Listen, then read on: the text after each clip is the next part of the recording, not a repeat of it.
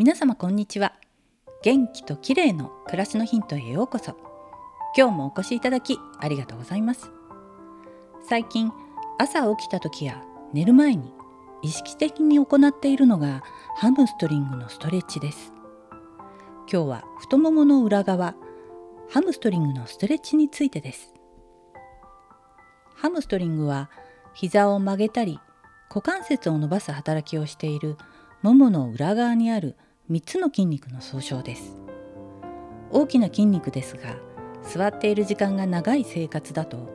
ハムストリングはあまり使われずに固まってしまいがちなんですね。すると骨盤が後ろに引っ張られてしまい日常動作に支障をきたしてしまいます。腰痛の原因にもなるんだそうですよ。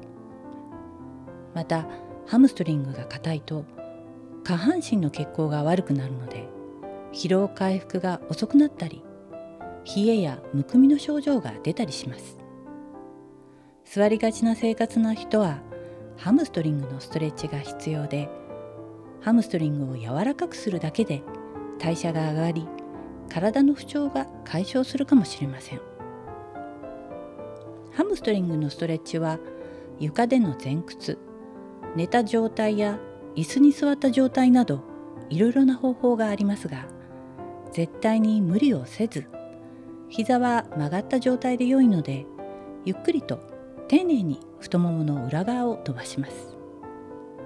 私は寝た状態で片足を上げてハムストリングを伸ばすストレッチをよく行っています。